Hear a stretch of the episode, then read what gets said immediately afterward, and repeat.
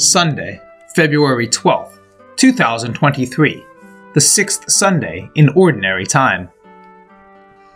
In today's Gospel, Jesus clarifies Do not think that I have come to annul the law and the prophets. I have not come to annul them, but to fulfill them.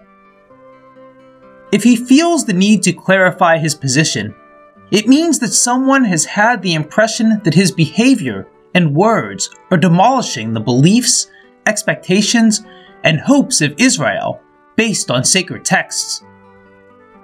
Jesus was respectful of the laws and the institutions of his people. However, he interpreted them in an original way. His point of reference was not the letter of the precept, but the good of the person. For the love of persons, he did not hesitate to break even the Sabbath law. The sayings of Jesus must be understood in this light. The Gospel puts forward four examples today. They are all introduced with the same formula. You have heard that God said to the ancestors, Now I tell you. Do not kill. Jesus teaches that the commandment that prohibits killing has so many implications that go well beyond the physical assault. One who uses offensive words, gets angry, harbors sentiments of hatred, has already killed one's brother or sister.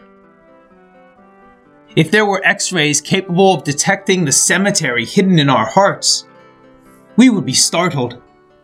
Among the dead, we would find those whom we have sworn not to speak of, those to whom we have denied forgiveness, those we have continued to accuse of mistakes done in the past, those whose good name we have destroyed by gossip or slander, those whom we have deprived of love and the joy of living.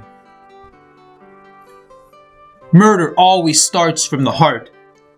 It must be disarmed, or else it demonizes human beings. Before entering the temple, it was necessary for Jesus to undergo painstaking purifications.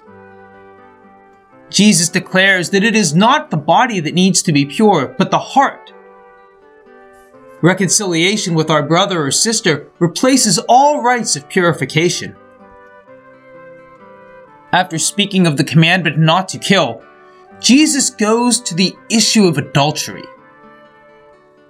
The letter of the Torah seemed to prohibit only adulterous actions. Jesus instead goes to the heart and captures the deepest requirements of this commandment. There are friendships, feelings, relationships that are already adulterous. There are two members of the body that need to be amputated the right eye and the right hand. In this context, they are the symbols of that which awakens lust, the eyes, and dangerous contacts, the hands. This is not an instruction for bodily mutilation, but grueling self control, that of which St. Paul speaks when he says, I punish my body and control it, lest after preaching to others, I myself should be rejected. The third case concerns divorce. God wanted monogamous and indissoluble marriage. The Bible clearly states from the first pages the two form one flesh. Because of the hardness of the human heart, divorce is introduced also in Israel. Going against the custom, traditions, and interpretations of the rabbis, Jesus brings marriage to its original purity and excludes the possibility of separating what God had determined to remain united.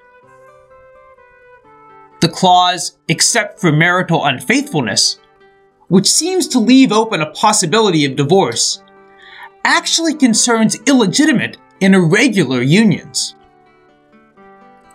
We do not remain faithful to the Lord when we conceal the demands of Christian morality in order to help someone in trouble.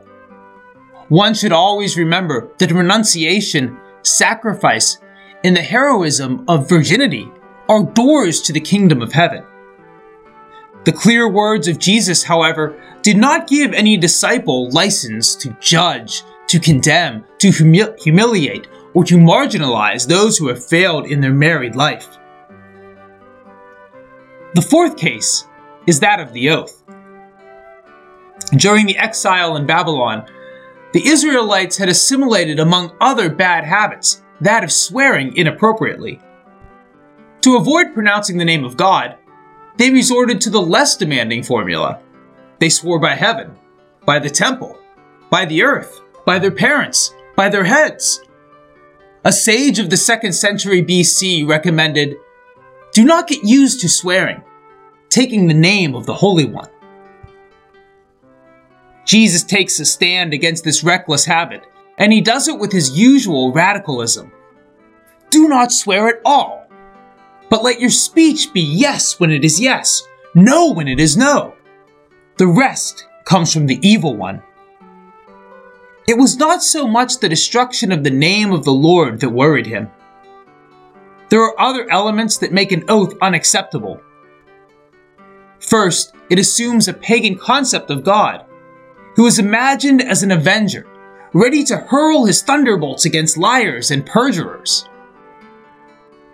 Then, it is a symptom of a society that is dominated by mistrust, disloyalty, and mutual suspicion. In the community of the disciples of Jesus, the oath is inconceivable.